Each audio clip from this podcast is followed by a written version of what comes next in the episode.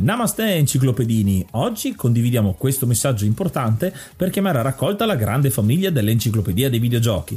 È passato ormai qualche anno dalla nascita del progetto e per continuare a creare contenuto abbiamo tanto bisogno di voi. Il computer con il quale realizziamo tutto il materiale dell'enciclopedia dei videogiochi, dal podcast alle grafiche, ai video, alle dirette, eccetera, dopo 12 anni di onorato e fedele servizio ci sta abbandonando con una rapidità preoccupante che ha reso quasi impossibile continuare a creare contenuti. Quindi, se volete, potete contribuire dandoci una mano andando su enciclopediadeivideogiochi.it e cliccando supporta il progetto. Ogni donazione ci permetterà di sostituire l'attrezzatura fondamentale e necessaria a tenere viva l'enciclopedia. Crediamo che l'unione faccia la forza ed in questo momento ne abbiamo proprio bisogno. Da 5 anni cerchiamo di regalare emozioni, condivisione, informazione su un tema a tutti noi tanto caro, i videogiochi. Grazie a voi potremo continuare a farlo senza il rischio di dover fermare tutto il nostro malgrado.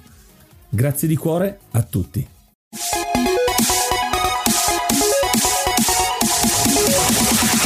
Namaste, benvenuti ad un nuovo episodio dell'Enciclopedia dei Videogiochi. Io sono Ace. E io sono Yuga e nel podcast di oggi parleremo di Wonder Boy in Monsterland. Ma prima di cominciare, come al solito, parliamo di qualche news. La news è che questo episodio qua sarebbe dovuto uscire praticamente nella stagione 2, quindi l'anno scorso, ma per una vicissitudine nell'altra abbiamo dovuto rimandarla un po' di volte, ma siamo contenti di portarla adesso perché è un episodio ci tenevamo ad avere questo ospite che abbiamo conosciuto un po' di tempo fa e voleva tanto portare questo gioco, quindi presentiamolo. Emulare che passione! Ciao Emu! Ciao, buonasera a tutti e grazie mille per l'invito, è un piacere essere qua con voi, soprattutto appunto del, per parlare di questo bellissimo gioco e grazie ancora per l'ospitata. Bene, bene, bene. Allora, tu sei uno streamer, fai live su Twitch, eccetera, eccetera, e quando ti abbiamo contattato per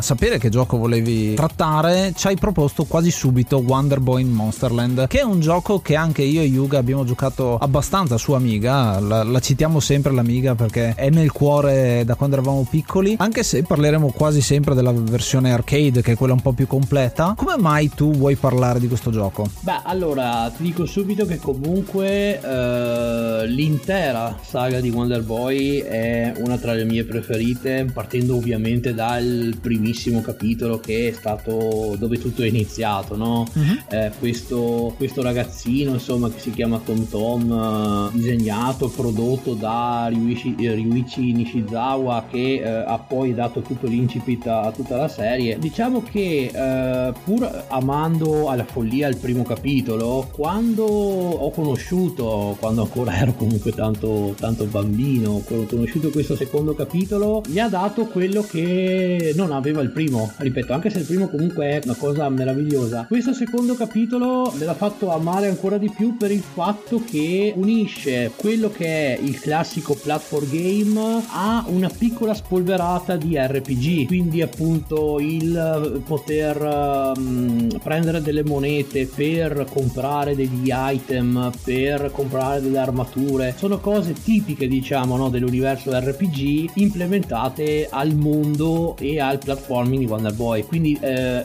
esce una, una, una, cosa che messa tutta insieme, secondo me, ancora oggi trovo difficoltà a trovare giochi che mi prendono, che mi suscitano particolari emozioni, diciamo tra virgolette, come questo. E ora un po' di musica.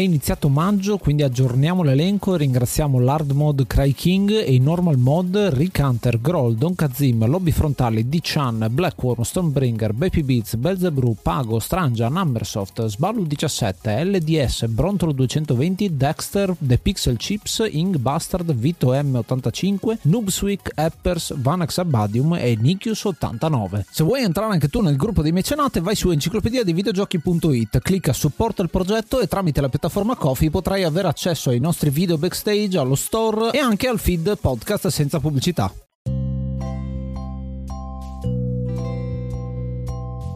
Il gioco di oggi è Wonder Boy in Monsterland, uscito nel 1987, sviluppato da Sega e Weston, uscito inizialmente per arcade e poi convertito per un sacco di altre piattaforme, per Commodore 64, PC Engine, pubblicato questa volta dalla, da Hudson, mentre le altre sono sempre prodotti Sega, Master System, Amstrad, ZX Spectrum, Amiga, che è la versione che abbiamo giocato principalmente io e Ace, e poi la versione Atari anche MSX. Ed è un platform che però è molto più RPG del primo capitolo. C'è una curiosità che io questo gioco qui non l'ho conosciuto come Wonder Boy 2, eh, Wonder Boy Monsterland, ma proprio come Wonder Boy Monsterland. E, e, non avendo visto il primo nelle sale giochi, per qualche strano motivo non l'avevo, non l'avevo riconosciuto, non l'avevo visto il titolo, pensavo che fosse una serie a sé. Infatti quando ho visto Wonder Boy 2 ho detto ah che bello, c'è anche il primo gioco, sarà RPG anche questo, sarà carino vedere magari la storia, invece mi sono trovato davanti completamente un altro gioco. Quindi è stata un po' la sorpresa di questo gioco che essendo RPG mi è rimasto molto molto affezionato. Sì, molto molto interessante. Hai parlato di Weston, che è un'azienda Weston Beat Entertainment che all'inizio si chiamava Escape, che è un nome un po' sfortunato perché molti lo considerano appunto Escape vuol dire arraffa i soldi e scappa o comunque scappa e non era tanto ben visto come nome. Decidono quindi di cambiare nome e creare questa crasi delle parole West, ovvero il la, la Nishi, eh, perché c'è Nishizawa che è uno dei creatori e l'altro è Ishizuka quindi Ishi che vuol dire stone, quindi pietra, West e stone insieme a Weston. Molto molto semplice, ma che dà loro anche maggior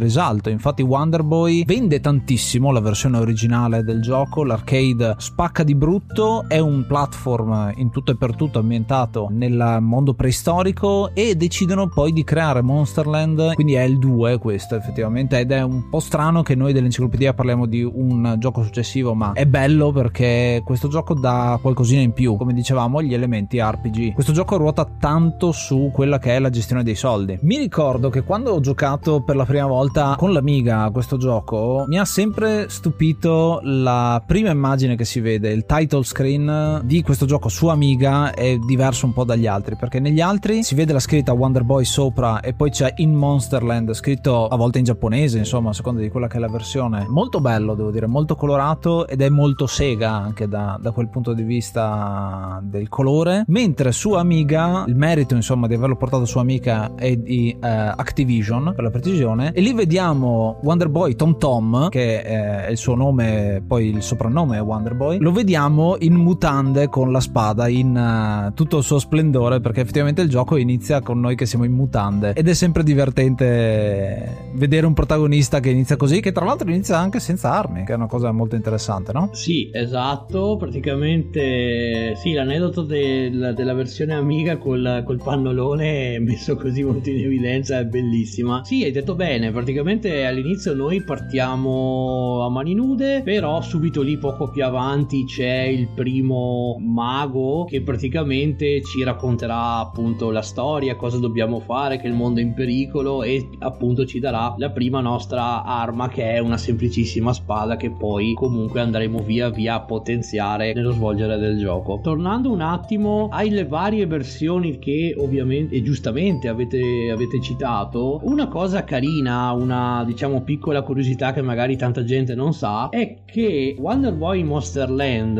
è uscito sì eh, qua da noi in molteplici versioni, però bene o male sempre con lo stesso titolo, ma la cosa interessante è sapere che Wonder Boy Monster Land in realtà è uscito anche in paesi tipo in Brasile o in nel Giappone stesso con nomi diversi perché se noi prendiamo per esempio la versione PC Engine non si chiama Wonder Boy Monster Land ma si chiama Birrikuman World. Oppure la versione fatta appositamente per il, per il mercato brasiliano si chiama Monica no Castello do Dragao ed è praticamente un uh, riferimento a una serie animata credo che appunto era abbastanza famosa in Brasile e hanno fatto una specie di restauro styling uh, di, uh, di Tom Tom con questa Monica al posto appunto del, del, classico omino. Però il gioco è sostanzialmente lo stesso. E invece per la versione PC Engine hanno proprio cambiato tutto. Hanno cambiato i boss hanno cambiato i mercanti proprio per differenziarlo e per farlo un po' più verso la cultura giapponese. Questa è una bella, una bella cosa che magari non tutti sanno. Bello bello bello. E tra l'altro se non mi ricordo male c'è anche una versione in cui Wonder Boy viene sostituito sostituito da quella che è la leggenda dello scimmione Son Goku giapponese. Esattamente, quella è la versione bravissimo, mi ero dimenticato di citarla, quella è la versione NES 8 bit. Ah, la versione NES, ecco, vedi, qua forse anche perché è un gioco Sega che viene importato su NES, c'è sempre qualche magagna di mezzo esatto. nel, nella famosa guerra tra le due case che c'è stata in quegli anni. E a proposito di NES, ho trovato l'analogia carina quando il primo veggente, il primo, la prima porta che apriamo ci spiega cosa dobbiamo fare, ci dà la prima arma, la spada, mi ha ricordato molto anche l'inizio di The Legend of Zelda, sempre per NES, dove Link va dal primo veggente e gli dà anche lui la prima arma, la prima spada. Quindi ho trovato carina la citazione, anche perché questi giochi sono usciti uno l'anno dopo dell'altro. È stata molto molto vicina come cosa. Chiaramente voluta, no? Questa citazione che fa Monsterland nei confronti di Zelda, anche perché come hai giustamente detto tu, le analogie sono, sono quelle, insomma, quindi sì, effettivamente se uno ci pensa è, è carina anche questa come curiosità. Paragonandolo a quello che è Wonder Boy originale, è un altro setting, quindi siamo in un fantasy medievale per la maggior parte del gioco, non vi spoileriamo ancora il finale, ma ci arriveremo. Quindi è un fantasy medievale, quindi abbandoniamo quella che è la mm, zona preistorica che c'è in Wonder Boy 1. Abbiamo delle armi a corpo a corpo, abbiamo la spada, il Gradius, che è la prima arma che prendiamo, che ovviamente è un gladio, ma è giapponesizzato con quella R, sempre carina e anche in certo senso citazione di un altro gioco famosissimo, Gradius. Esatto. Ma poi appunto abbiamo un'arma a corpo a corpo e abbiamo delle magie, se vogliamo attaccare da lontano. Il gioco è molto più lento. La cosa che mi stupisce molto di questo gioco è come il personaggio cambia il proprio peso. Il fatto che se indossiamo delle armature, delle scarpe diverse o anche l'utilizzo dello, dello scudo che c'è, che possiamo comprare, ti dà una sensazione sempre diversa al personaggio. A volte addirittura ci sono delle zone in cui se non abbiamo determinati equipaggiamenti o è super difficile o addirittura impossibile arrivare su alcune piattaforme. Una cosa molto molto interessante che spinge un pochino in avanti quello che è il canone del platform standard e quindi anche del salto preciso eccetera eccetera perché qua stiamo cambiando ogni volta le carte in tavola. Per fortuna il gioco ci mette a disposizione tutta una serie di, di tattiche, chiamiamole così, per uh, avere sempre dei soldi diciamo a portata di mano e apro una piccolissima parentesi per segnalare anche questa altra piccola curiosità che il gioco non in tutte le versioni ma solamente in alcune quindi mi sembra la versione uh, arcade e la versione uh, Wii sono sicuro. Uh, poi non, però non so se questo cheat diciamo chiamiamolo così funzioni anche in altre versioni. Viene visto come un cheat ma in realtà non lo è perché è, una, è, una, è un glitch che ha il gioco. Se noi abbiamo la possibilità di avere come arma i tornadi? Pariamo un tornado. Facciamo apparire una moneta. C'è il 95% di possibilità che quella moneta ci dia 65 soldi. E quindi capite bene che se questo lo si fa ripetutamente eh, arrivi a una soglia di monete consistevole. Quindi teoricamente non dovresti avere problemi ad avere appunto l'armatura sempre diciamo quella più potente. Ripeto non, io non lo vedo come un cheat perché comunque è un glitch del gioco quindi eh, lo,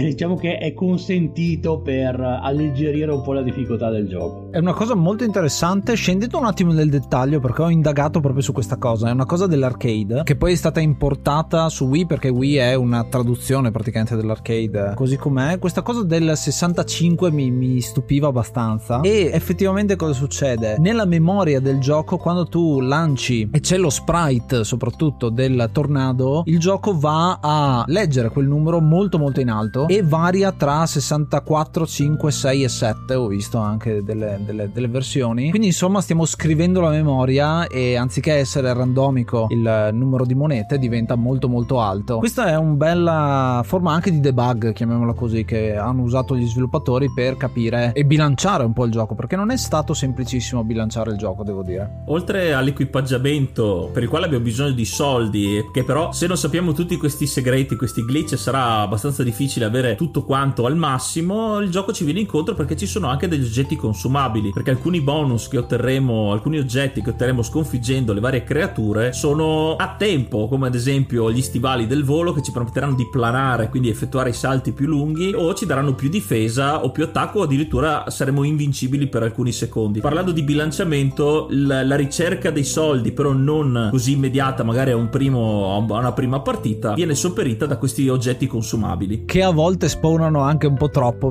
mi ricordo, soprattutto nella zona finale, il guanto mi ricordo ci sono 5-6 nemici che spawnano tutti il guanto e invece non è che puoi accumularli, ne prendi uno e ti dura, ti dura quel tempo lì, che ti fa raddoppiare l'attacco in quel caso lì. Utile ma inutile perché ti finisce quasi subito, poco prima del boss. Una meccanica che cito io molto interessante secondo me del gioco è il timer, odiato da tantissimi ma in realtà questo gioco ha una sensazione che è molto diversa a livello arcade. Mi spiego meglio. Mentre tantissimi giochi puntavano molto sulla difficoltà e sul essere mangiamonetine, l'appellativo che molti conoscono, il fatto che è un gioco difficile dopo pochissimo ti fa sprecare tante monetine e ti dà la voglia di metterne di più, questo gioco qua fa una curva molto più lenta di progressione della, della difficoltà. All'inizio è molto facile, quindi in realtà sull'arcade ci puoi stare un bel po', il che vuol dire che stai investendo anche nel tuo personaggio, che livella, che prende le armi, tutto quanto, e però c'è comunque una sorta di fretta che ti viene data da questa clessidra che c'è in tutte le versioni. A volte è palese proprio sullo schermo, a volte invece è nascosta, che ogni volta che finisce la sabbia e si gira ci toglie un cuore automaticamente. È la stessa meccanica del timer di Super Mario, c'è il famoso timer dove però facciamo game over se andiamo a zero. In questo caso il timer è molto più corto, ma ci dà la possibilità di metterci anche d'impegno, non possiamo star troppo a cincischiare, cosa che magari uno dice se sto qua a farmare nemici magari faccio più soldi e invece no, devi muoverti un pochino e bilanciare anche con quella meccanica lì. Questo genera anche la fatidica combo, prendo un colpo dal nemico però lo riesco a battere e rimango con mezzo cuoricino ma il tempo scade quindi muoio in un attimo. Mi ricordo tante volte giocando con l'amiga ero riuscito a sconfiggere una serie di nemici o qualche boss particolarmente difficile, ero contento ma la clessidra proprio in quel momento gira e quindi perdevo la vita e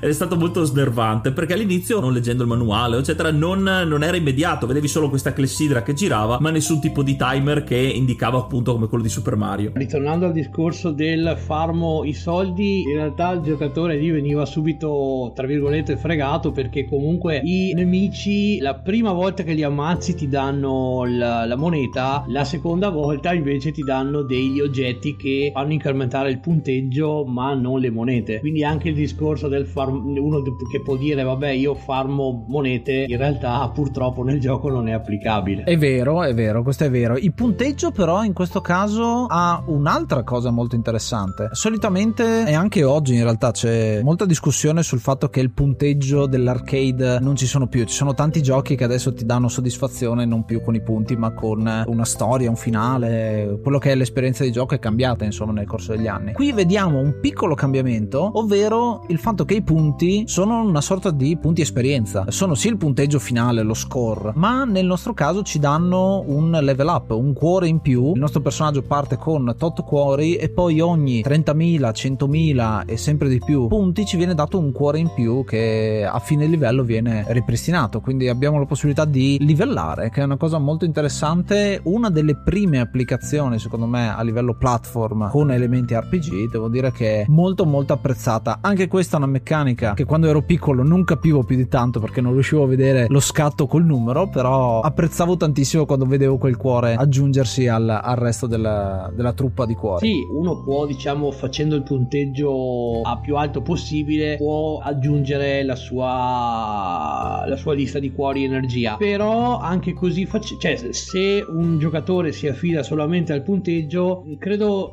non credo sia possibile o comunque molto difficile riuscire a pienare la, i 10 cuori massimi che consente il gioco. Per fare ciò, ci sono anche lì una serie di cose da fare, per cui il gioco ti dà come premio dei, dei cuori extra. Tipo, alcuni sono nascosti. Per avere un cuore in più, bisogna fare il Kraken, il, un boss che si chiama Kraken, bisogna farlo due volte. Perché la prima volta ti dà la chiave per uscire dal livello. Però, se tu non esci dal livello, ma rifai il giro e lo riaffronti la seconda volta, la seconda volta ti darà un cuore extra direttamente. Quindi sono tutte delle cose che appunto sono fatte per riuscire ad arrivare al massimo consentito di cuori usabili nel gioco. Lo sbloccare i cuori extra per arrivare a 10 è fondamentale perché questo gioco effettivamente non le manda a dire, è abbastanza difficile soprattutto per i danni ricevuti, però per salvaguardare la nostra energia di 10 cuori il gioco ci dà come classico elemento RPG dei negozi appositi dove potremo comprare, tra l'altro in maniera molto divertente, siamo in un RPG medievale e c'è il, il bar, la locanda che ci serve o il cocktail o la birra. Quindi l'ho trovato anche qui molto simpatico. E anche qui un'altra cosa magari meno evidente sono che in alcune locande, una volta selezionato l- l- il prodotto, ti viene detta anche una diceria o un indizio su quello che dovresti fare nelle quest. L'ho trovato molto, molto astuto, molto interessante da proprio vero RPG. E inoltre ci saranno anche i negozi, le locande dove invece potremo curarci. Ci sarà l'infermiera come un centro Pokémon dove ripristinerà la nostra energia. Una cosa molto bella di questo gioco, molto interessante per quanto riguarda il legame tra cuori e punteggio, è che ogni volta che prenderemo un cuore nuovo, con eh, sconfiggendo ad esempio il Kraken due volte o comunque raggiungendo la fine del livello, sarà che ogni volta i cuori verranno prima di tutto svuotati e man mano che verranno svuotati il punteggio aumenterà come una specie di conta del bonus per poi venire ripristinati al massimo. Quindi è un legame stretto che ti fa capire il valore sia dei cuori che dei punti. Tutti elementi che vanno a concatenarsi per un gioco di 11 livelli nella versione arcade, 12 nella versione Sega Master System. Non mi ricordavo ci fosse questo livello in più che è l'ottavo, si mette tra il settimo e l'ottavo dell'arcade ed è un livello insomma in cui c'è la sirena. Io, quando ho letto sirena come boss dicevo ma non c'è nel gioco la sirena, invece c'è in quella versione lì. Il gioco appunto di 11 livelli, molto interessante. Adesso vedremo di analizzare o comunque di farvi una piccola disamina di questi livelli perché sono molto diversi uno dall'altro. Li ho trovati molto belli e vari.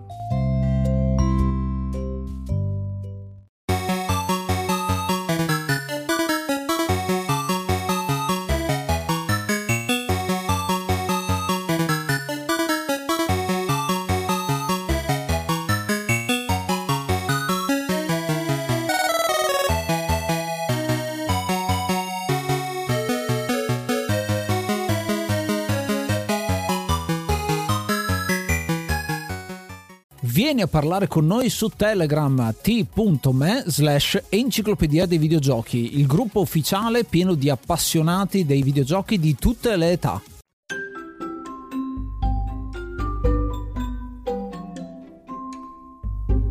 La missione che il veggente ci dà all'inizio del gioco è quella di salvare Monsterland, perché c'è un potentissimo drago che spadroneggia su tutto il regno, un regno abitato da appunto mostri. Come vediamo c'è il, il veggente che è un cinghiale e anche i vari personaggi che saranno all'interno delle locande dei negozi sono tutti animali. Mi ricordo un po' le prime serie di Dragon Ball dove c'erano sia gli esseri umani che anche gli, gli animali umanoidi. E per raggiungerlo dovremo arrivare al suo castello superando determinati livelli livelli, come detto anche prima, molto vari. Il primo livello è quello più lineare di tutti, si chiama Wonderland, quindi semplicissimo. Dobbiamo semplicemente andare verso destra. Già abbiamo una piccola cosa, dicevamo, iniziamo in mutande senza spada e poi la recuperiamo subito appena bussiamo la porta. E qua il gioco, dicevo, ti dà un tutorial non palese, quindi il fatto che ti mostra la porta, il fatto che interagisci con quella porta, te le sta insegnando facendotele fare queste cose. Ti insegna un po' di salto perché ci sono alcune piattaforme iniziali dove poter raggiungerci, dà dei nemici statici, quindi proprio per far pratica. E soprattutto ci sono dei punti in cui tu passi e improvvisamente salta fuori una moneta. Quindi è già un piccolo indizio sul fatto che ci sono dei punti in cui potrebbero saltare fuori delle monete a caso. In questo gioco ce ne sono ovunque di questi punti speciali dove possiamo fare il trick di prima di cui parlava Emu, ma anche semplicemente per muovendoci all'interno dello schermo ogni tanto salta fuori una monetina, un sacchetto anche che è quello con solitamente più di 10 monete comunque con un valore un po' più alto perché le monete ci servono. Le cose in questo gioco costano veramente tanto, soprattutto quelle più avanzate, e bisogna gestirle bene le cose. Altra cosa interessante, hai parlato prima dei negozi, non possiamo continuare ad entrare e uscire dal negozio. Ci entriamo una, due volte e poi basta. Possiamo comprare e poi il negozio diventa completamente chiuso. A volte addirittura se tu entri nel negozio e ti fermi a pensare, il negoziante ti caccia via direttamente, quindi non hai neanche la possibilità di comprare quello che volevi mettendoti a pensare. Quindi non puoi fare no, no, sto solo guardando guardando qualcosa del genere invece ti caccia via. Primo schema che si conclude con il primo boss che è la morte a quanto pare e qua c'è un'altra cosa super interessante secondo me. Come funzionano le battaglie boss? Siamo in un'unica schermata, combattiamo la morte che è questo essere vestito col mantello con eh, la faccia scheletrica, lo attacchiamo con la spada, quindi non è semplicissimo beccarlo, però è ancora abbastanza non spara niente, quindi è abbastanza semplicino capendo il pattern. La cosa più interessante di tutte secondo me è il fatto che ciascuno di questi nemici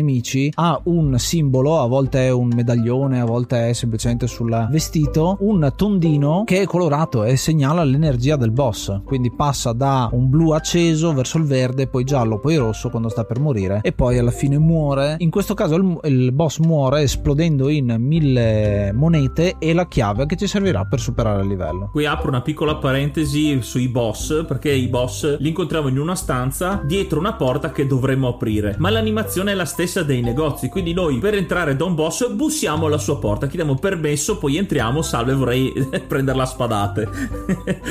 per l'energia del boss c'è invece, il, invece una cosa contro che direi della conversione Amiga, che sì c'è la sferetta ma nella versione Amiga non cambiava colore, quindi era solo un oggetto così.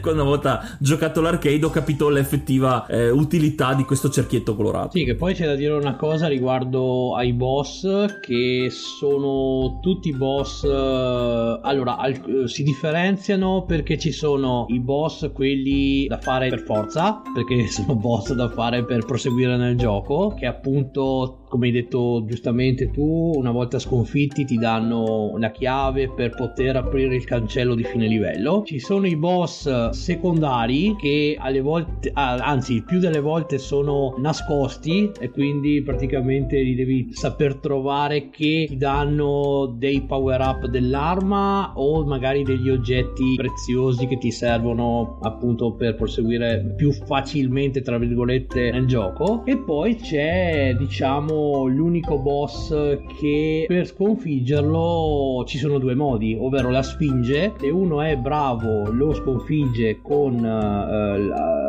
rispondendo correttamente a tre domande, se no poi scatta lì anche lì la battaglia, però nel 80-90% delle volte hai la peggio perché nel momento lì in cui devi affrontare la sfinge difficilmente sei hai diciamo l'upgrade delle armi o delle armature consono per quel boss. Quindi devi essere piuttosto bravo per riuscire a sconfiggerla perché diciamo che nella maggior parte delle volte la sfinge si sconfigge a, a, a parole ecco questa era una, un'altra piccola cosa da, da sottolineare sottolineare per, per, i boss. La Sfinge che è il boss del sesto livello, ci arriveremo adesso a parlarne. Molto bello questo. Io mi ricordo che da piccolo lo chiamavamo sempre Dracula. Non so se ti ricordi anche tu questa, questa cosa, Marco. Sì, perché eh, per essere una Sfinge era questo uomo con eh, la giacca che però era azzurro. Quindi per noi sembrava come una specie di vampiro Dracula con gli occhi rossi. E c'era anche da dire che l'amiga non aveva le domande da fare, quindi noi dovevamo prenderlo ammazzate ed era veramente difficile. C'è da dire che non erano affatto facili le domande perché non avevamo nessun indizio riguardante al gioco. Perché, ad esempio, una delle domande che mi ricorderò sempre di aver visto nell'arcade è che cosa faccio per passare nel tempo libero? E la risposta giusta è il karaoke, che in un RPG non ti verrebbe mai in mente, invece la risposta corretta. Eh sì, eh sì, molto bello. E alcune delle risposte ce le dà lo stesso schema andando a parlare con quelli che sono i commercianti. Quindi andiamo nei negozi, sentiamo a un certo punto uno dei negozianti che dice: Mi è sparito un pollo, e tra l'altro è anche un uccello che ce lo dice quindi è un po' strana la cosa. Sembra un po' Pippo che porta in giro Pluto e sono tutti e due cani. Ci dice è sparito un pollo e la Sfinge a un certo punto come domanda ci fa che cosa ho mangiato? E ovviamente è il pollo in questo caso che si è rubata. Hai parlato di questi boss facoltativi. Passiamo allo schema 2 che è la città di Wonderland dove abbiamo i primi negozi un pochino più estesi e il primo boss eh, facoltativo è il vampiro. Anche qua hanno bellissimi nomi ma poi l'apparenza è completamente diversa perché questo vampiro assomiglia più a un tenerone, non so se ti ricordi il Tenerone. Eh, sì, diciamo che per chi ha qualche anno in più sulle spalle guardava Drive In, sì. che è un, è un, mostro un pochino sovrappeso, completamente viola, con le ali, ci attacca, un po', è un po' più statico rispetto alla morte di prima, comincia a lanciarci addosso anche dei colpi ogni tanto. Ucciso lui ci darà la broadsword, quindi il nostro gladio iniziale diventa una spada a tutti gli effetti, una broadsword, e poi faremo un altro scontro, questa volta con il re dei funghi o Myconid come viene chiamato in alcune versioni. Forse una citazione a Mario o qualcosa del genere una... il fatto che ci sia un fungo un fungo cattivo potrebbe essere qualcosa del genere però è uno dei boss forse più fastidiosi secondo me perché salta veramente in giro è molto imprevedibile. Nella versione Amiga è un po' più facile perché è prevedibile il salto salto, fa sempre lo stesso tipo di salto, mentre nell'arcade provando e riprovando a volte mi ha incastrato anche nel muro e ha continuato a saltarmi addosso facendomi notevoli danni. E inoltre nella versione arcade genera dei nemici base funghi, quindi il fatto che tenti di saltarti addosso e generi dei funghi statici o molto lenti ricorda sì effettivamente un po' Mario. Invece il diavolo rosso con altri design, il, il vampiro, chiedo scusa, eh, ricorda altri design come dicevo prima dal mondo un po', sembrano un po' usciti un po' da, dalle prime serie di Dragon Ball o da Arale, perché sono sì dei nomi eh, imponenti però dei, delle grafiche molto cartunesche, molto infantili. Poi abbiamo un terzo schema dove siamo all'interno di un palazzo, comunque ci stiamo muovendo nel castello del mago come viene chiamato in alcune versioni del gioco tradotto. Vi diciamo tante mh, traduzioni diverse perché il gioco è giapponese, è stato tradotto male in inglese diverse volte, insomma, quindi a seconda delle versioni ci sono tanti, tanti nomi diversi. Anche il diavolo rosso che ha appena citato Yuga è una delle tante versioni. Nel castello del mago è un schema un po' più lineare di nuovo e in questo caso il boss di fine livello è il cavaliere rosso, una delle prime volte che affrontiamo il cavaliere, che è un'altra cosa che a me piaceva tantissimo perché, e adesso mi, è, mi si è sbloccato un ricordo mentre lo dicevo, il cavaliere in questo caso assomiglia molto al cavaliere che c'è in un altro gioco che, per Amiga che è Battle Chess, il gioco di scacchi a battaglia. Mi ricordo appunto questo cavaliere di fattezze abbastanza simili e dicevo, vedevo i collegamenti tra i giochi là, là dove non c'erano, ma era bello pensarlo da piccolo. Un'altra componente presa proprio dagli RPG classici è, sono le quest secondarie o la quest secondaria che ci accompagna nel gioco. Infatti, nonostante la nostra missione sia quella di andare a sconfiggere il drago che minaccia Wonderland, abbiamo questa quest secondaria che può darci una mano, ci darà una mano per sconfiggere il mostro. E questo parlando già all'inizio ci verrà data una lettera da consegnare in uno schema successivo, ci viene detto proprio il nome della città e quindi poi nel ad esempio ci viene data una lettera da consegnare all'isola di Pororo e consegnando questa lettera ci viene dato il flauto con l'istruzione di usarlo in un altro schema più avanti. Quindi una quest che si interlaccia non in tutti i livelli, ma dovrà dare un minimo di filo da torcere al giocatore per rendersi conto del posto in cui è per utilizzare l'oggetto che ci viene dato volta per volta. Questa sotto quest forse è la mia cosa preferita del gioco, il fatto che la scopri anche abbastanza per caso perché è nascosta. Tutte le porte che sono nel gioco che riguardano questa quest sono nascoste e vengono semplicemente segnalate da il nostro personaggio che dice qualcosa, quindi appare il fumetto dice c'è, sento, sento dell'aria provenire dal muro, forse bussando al muro eh, succede qualcosa, infatti si avvia questa quest. La meccanica della quest, ovvero prendi un oggetto, lo dai al successivo, che ti dà un altro oggetto, che, ti, che lo porti al successivo e così via, è una cosa che Zelda va a copiare in un certo senso, è un elemento che poi ci sarà nei giochi, io me li ricordo sui giochi portatili di Zelda, quindi Link's Awakening, gli Oracle e tutti quanti quelli, in cui c'è proprio una quest di scambio continuo di oggetti, che poi è una cosa che è diventata standard per tutti quanti gli Zelda, per poi ottenere un mega bonus alla fine che ti aiuta nei combattimenti più difficili. In questo caso è esattamente così ed è molto bello vederla all'interno di un gioco che è un platform, ricordiamo, quindi molto molto interessante. Superata allora anche la città di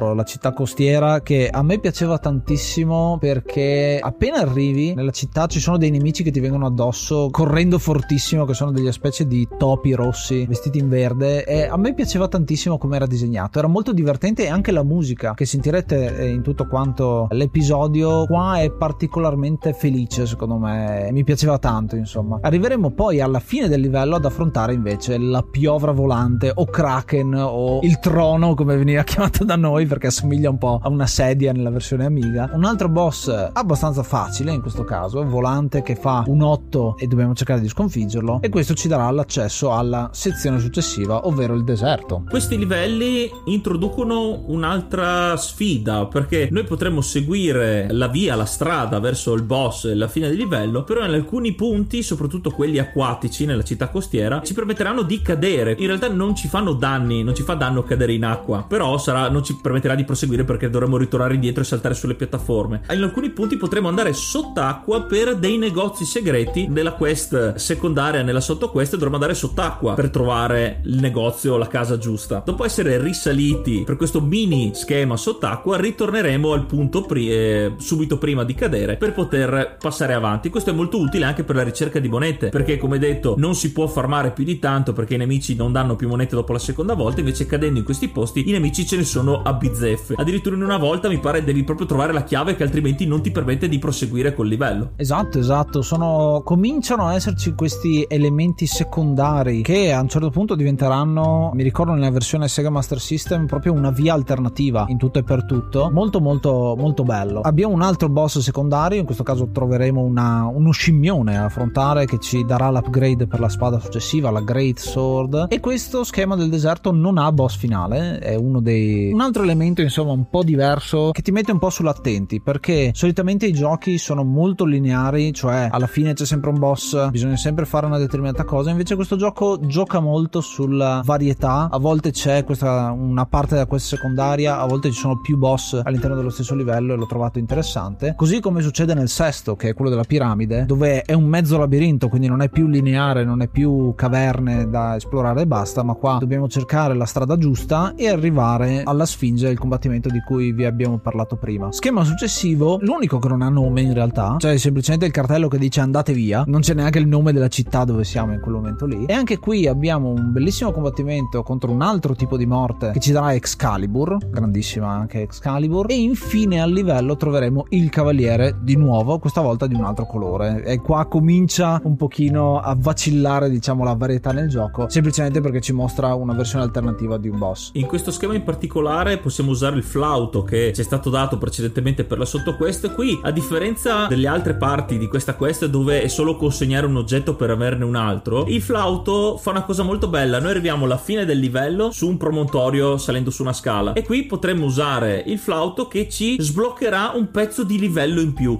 Quindi la telecamera proprio si sposterà come se la telecamera si spostasse e ci farà vedere il luogo dove dovremmo andare per prendere la stella che sarà uno degli ultimi oggetti che ci serviranno. L'ho trovato molto azzeccato e molto diverso rispetto alle altre parti della quest, quindi questo gioco come detto in ogni livello aggiunge qualcosa di vario. Sì, infatti hai detto benissimo perché comunque come dicevo anche all'inizio il fatto che il gioco comunque all'inizio, cioè quando l'ho conosciuto mi abbia veramente stupito è proprio perché mette degli, dei, degli, degli mm, elementi RPG, cioè perché lui nasce come platform, però così facendo, proprio anche con il discorso di questa sottoquest che si può fare per, tra virgolette, arrivare al boss finale teoricamente con eh, dei, dei vantaggi, appunto erano figlie degli RPG. Quindi appunto ribadisco che secondo me è stata geniale l'idea di appunto unire l'esperienza esperienza magari fatta anche col precedente Wonder Boy nell'ambito platforming ha tutta una serie di derivanti dagli RPG quindi è stata veramente una cosa geniale veramente. Eh sì e altro elemento RPG è, questo è uno stereotipo un trope che troviamo negli RPG è lo schema del fuoco e lo schema del ghiaccio che ci sono anche qua e devono esserci. Abbiamo fatto lo schema dell'acqua anche altra, altra cosa nella, in Baraboro appunto che andiamo sott'acqua per un breve periodo. Il villaggio da, di lava lava che è anche una caverna e poi ci porta verso la zona di ghiaccio. Ci vede protagonisti nella parte in cui affronteremo addirittura un demone che è una specie di gargoyle ma è proprio il demone dell'iconografia giapponese quello col corno centrale che assomiglia più a un gargoyle appunto. E poi il boss di questo livello è il minotauro o il guerriero maiale perché effettivamente ci assomiglia tantissimo che ci darà la possibilità di arrivare in fondo e accedere a quella che è la caverna di ghiaccio dove c'è la meccanica meccanica del ghiaccio, la odiatissima meccanica del ghiaccio per molti, e qui si vede molto la differenza che c'è nelle scarpe da prendere. Perché se avremmo preso delle scarpe che ci fanno muovere più velocemente, la meccanica del ghiaccio non sarà così terribile. Stessa cosa con lo scudo, perché lo scudo cosa serve? Lo scudo serve a parare i colpi. Ci sono tantissimi nemici che sparano e lo scudo diventa sempre più importante man mano che prendiamo quello che costa di più, ma non è solo il parare un determinato colpo, ma anche il knockback che riceviamo, cioè la spinta all'indietro. In questo schema mi ricordo che ci sono delle scimmie che ti lanciano addosso dei cubi di ghiaccio, tu sei sul ghiaccio, quindi se pari con lo scudo non ti fai male, ma vai indietro di un sacco di, di spazio. Questa cosa non succede se hai scarpe migliori, scudo migliori e anche armatura migliore. Quindi qua si vede il fatto che se hai investito bene prima viene ripagato molto molto nella zona finale. Sì, secondo me qua si vede lo stacco tra diciamo con eh, l'aumento notevole di difficoltà che ha il gioco. Perché fino al Minotauro è fattibile nel senso secondo me dal, dal Minotauro e poi appunto passando alla fase ghiacciata il gioco ha un aumento di difficoltà abbastanza marcato. E quindi ecco poi da lì tanti giocatori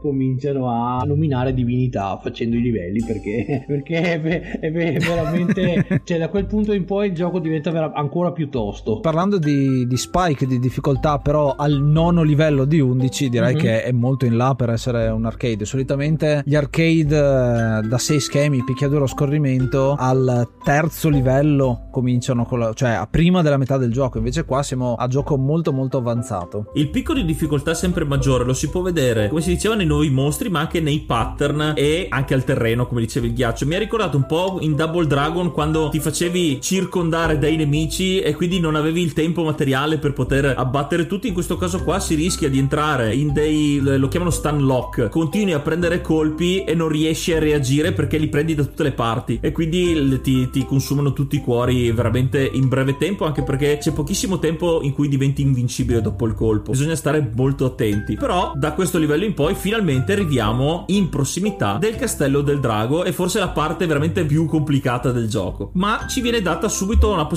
di avere degli aiuti perché se avremmo fatto tutto tutto il necessario per completare la sottoquest con i vari oggetti, in questo caso avremo la possibilità di scegliere tra due oggetti che sono un rubino e una campana. La campana sarà fondamentale per orientarsi all'interno del labirinto che è il livello finale, oppure il rubino, questo probabilmente lo si prende di solito nelle partite successive perché il labirinto una volta conosciuto è eh, abbastanza tra virgolette semplice, avremo dei, dei vantaggi di attacco contro eh, il drago finale. Quindi anche qui il gioco capisce che effettivamente ti sta mettendo parecchie difficoltà, allora un minimo. Però ovviamente devi aver fatto tutte le cose della sottoquest. Il guadagno di questo bonus è molto sentito. Sono due bonus, sicuramente entrambi molto molto validi, anche se credo che la stragrande maggioranza vada sempre verso il rubino, perché se no, voglio dire, fare Mecha Dragon senza il rubino diventa impegnativa la cosa. Però capisco anche che magari le prime volte fare il, um, il labirinto senza nessun tipo di aiuto aiuto possa risultare frustrante anche perché comunque eh, ricordiamo che se sbagli strada ricominci dall'inizio. E appunto come avete citato anche voi in precedenza c'è comunque il fattore tempo. Quindi uno non è che può prendersela tra virgolette con comoda dire ah vabbè ma tanto anche se riparto dall'inizio ah, mi rifaccio la strada. No perché comunque uno ti rispondono i nemici e due hai comunque il problema della clessidra. Quindi diventa un po' un problema. Quindi ecco sì effettivamente magari le prime partite le, le si fa con la, con la, campana, poi quando si ha lo schema mentale, diciamo, di come funziona il, labirinto, si può andare tranquillamente con il rubino e fare che il rubino praticamente ci fa fare la prima parte istantaneamente di, del Mecha Dragon, perché sennò lì poi, ripeto, sarebbe una battaglia abbastanza complicata. Eh sì, eh sì, e questo è dal punto di vista rigiocabilità un elemento apprezzatissimo, il fatto che prima conosci il labirinto labirinto e poi vieni premiato, insomma, conoscendo il labirinto ti puoi permettere di prendere il rubino che ti aiuta nella prima fase del combattimento finale. Cito un'altra cosa interessante perché nel decimo round, decimo schema appunto, dove troviamo l'emblema che ci servirà per prendere questo rubino e questa campana, noi dobbiamo bussare sulla porta di un negozio che però è chiuso, quindi ci entriamo una volta, poi usciamo e ci possiamo rientrare dentro. Questo ci darà la possibilità di scambiare la stella che abbiamo recuperato a questo punto con l'emblema che poi ci servirà per prendere o la campana o il rubino. Bellissima situazione perché è un po' diverso anche da questo punto di vista qua e adesso si tratta praticamente di una boss rush perché oltre ai nemici normali ce ne sono già stati un po' in giro ma qua veramente ce ne sono tantissimi di tutti i boss che abbiamo affrontato finora. Ci sono gli scimmioni, la morte, c'è a un certo punto di nuovo il vampiro e veramente un sacco di cavalieri diversi compresi il cavaliere d'argento nella sua terza incarnazione, nella sua terza forma che sarà l'ultimo, diciamo, mini boss da affrontare prima di arrivare allo schema finale. Molto molto apprezzato, molto difficile. Mi ricordo averci passato veramente veramente veramente tanto su questo ed è anche particolare perché alla fine del labirinto, dopo che abbiamo veramente girato il mondo, il gioco, come dicevamo, cambia genere in un certo senso, non è più un castello, ma rivela la sua vera forma. Ricordo ancora l'ultimo corridoio prima di bussare e chiedere permesso alla, alla, porta dell'ultimo drago. Questo cambio repentino di design nel, nel, corridoio perché diventa tutto come se fossimo in un'astronave. Comunque tutto moderno, tutto da laboratorio segreto. Quindi già lì mi pareva molto strano, anche se è fatto anche apposta per darti l'idea di aver finalmente superato il labirinto e essere arrivato al punto finale. Ma anche qui, quando affronteremo il drago, che è nella sua forma fantasy, il drago classico drago verde sputafuoco, sarà comunque all'interno di questo labo- laboratorio. E dopo pochi colpi il drago cambierà forma e si, e sve- e si svelerà come effettivamente è. Eh sì, diventa Mecha Dragon, eh, il Ghidorah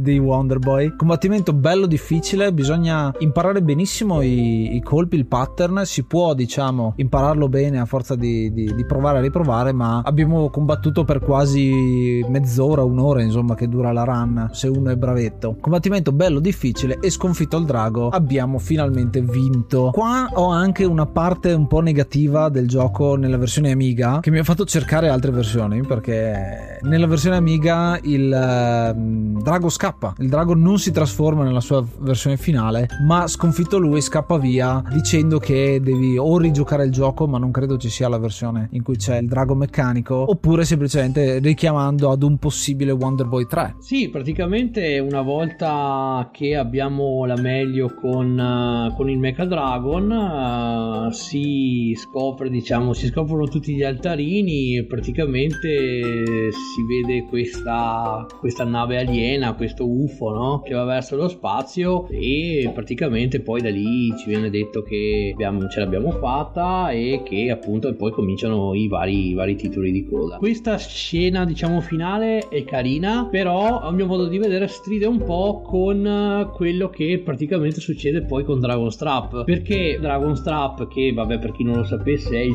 seguito diretto di Monster Land noi in realtà siamo lì noi usciamo dalla stanza. Quindi cioè ehm, è una cosa che cioè noi, noi ci, fa, ci, fa, vedere il finale che eh, andiamo eh, cioè andiamo via praticamente con, uh, con, la, con, la nave, con la nave aliena. Però poi all'inizio appunto di Monster Trap in realtà siamo lì poi veniamo maledetti ci trasformiamo in drago.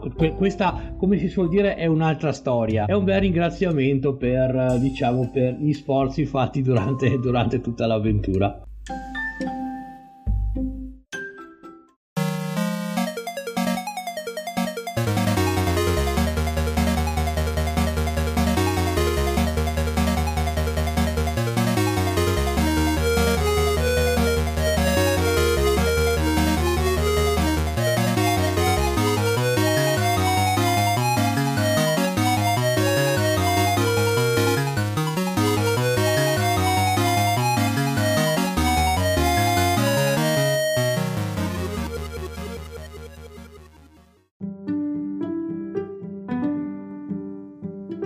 questo era Wonder Boy in Monsterland. Io do a questo gioco 7 cuori e mezzo su 10 perché nella versione Amiga mi era piaciuto parecchio, però una volta che ho scoperto la versione arcade che è ancora migliore, mi è rimasto un po' l'amaro in bocca di non essermi goduto eh, molto bene l'esperienza. È indubbiamente un gioco che con i suoi elementi RPG all'interno di un platform ne arricchisce il contenuto e i valori. È effettivamente molto difficile, soprattutto nelle parti finali, ma come detto il gioco ti mette a disposizione tanti oggetti, tante cose che possono fa- facilitarti la missione. Una cosa un, tra cui un oggetto, l'ultimo che non abbiamo ancora citato, è la pozione che ti viene data all'inizio che permette una volta esauriti i cuori la prima volta, si attiva automaticamente e ti ripristina i primi 5 cuori che avevi. Quindi un altro mezzo per agevolarti nella tua missione. Un'altra cosa che ho trovato molto curata è sì lo stereotipo degli schemi, lo schema del fuoco, lo schema del ghiaccio, lo schema dell'acqua e il castello del drago, però in questo caso mi ha ricordato come in Ghost and Goblins un'armonia si passa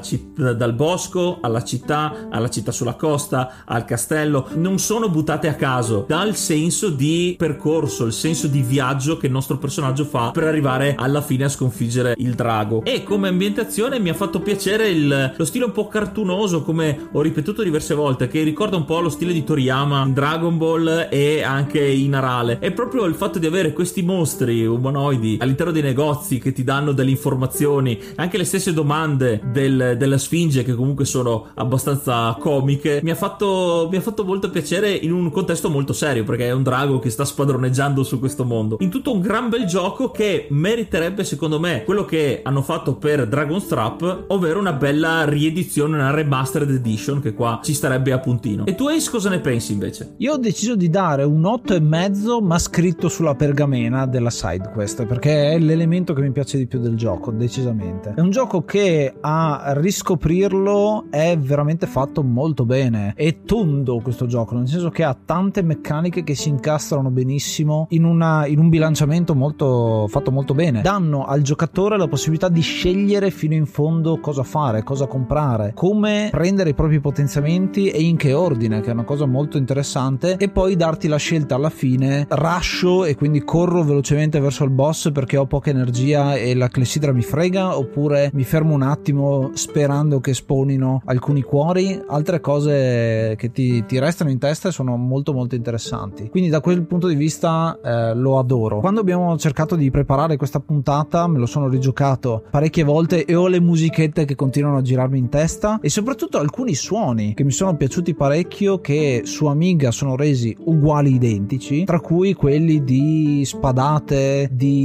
lightning che partono e fanno danno a tutti quanti. Sono molto appaganti da quel punto di vista, quindi potrebbe sembrare legnoso, ma in realtà il gioco è molto soddisfacente secondo me avere il controllo del personaggio e capire come cambia in base ai potenziamenti che ha. E tu Emo cosa gli vuoi dare? Ma guarda, io non posso che dare 9 sonanti monete d'oro a questo 9 su 10 a questo, a questo, a questo capolavoro che come dicevo io per fortuna diciamo me lo sono goduto principalmente su arcade che ovviamente è la sua forma migliore, la sua forma più completa. Anche cioè me lo sono rigiocato in tantissime salse, anche ultimamente era, è, stato, è approdato anche negli shop di Switch, l'ho ricomprato anche su Switch.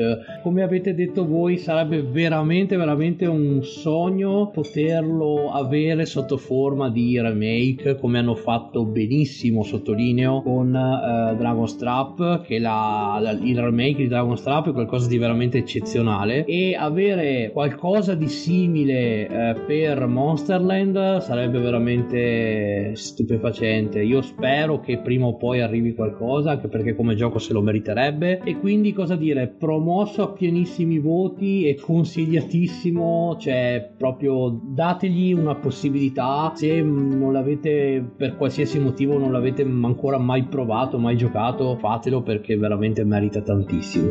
Eh sì eh, tra l'altro hanno fatto il remake dell'1 il remake del 3 non vuoi fare quello del 2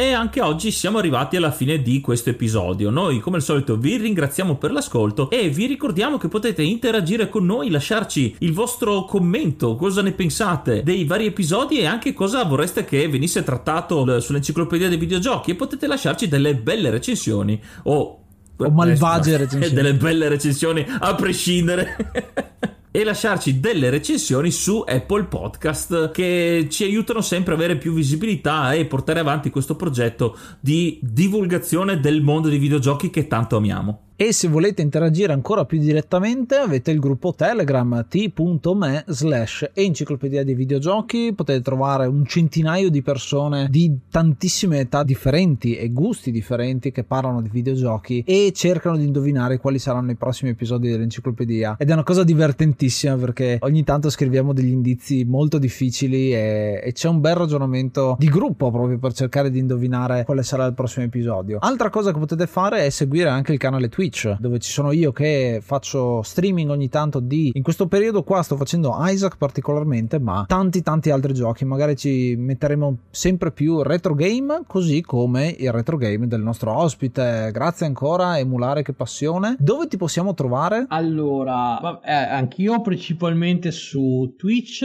con, con questo nome emulare che passione.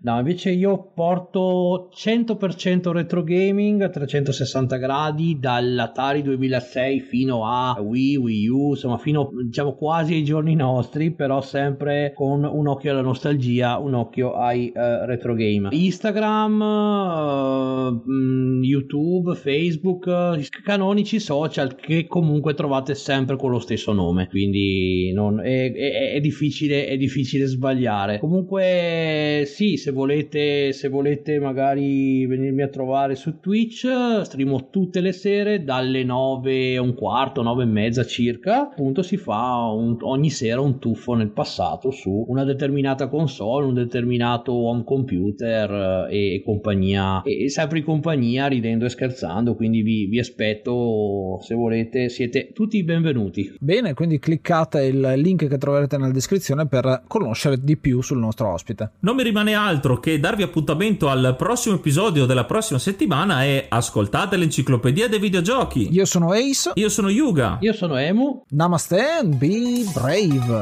Bam, bam, bam, bam, bam.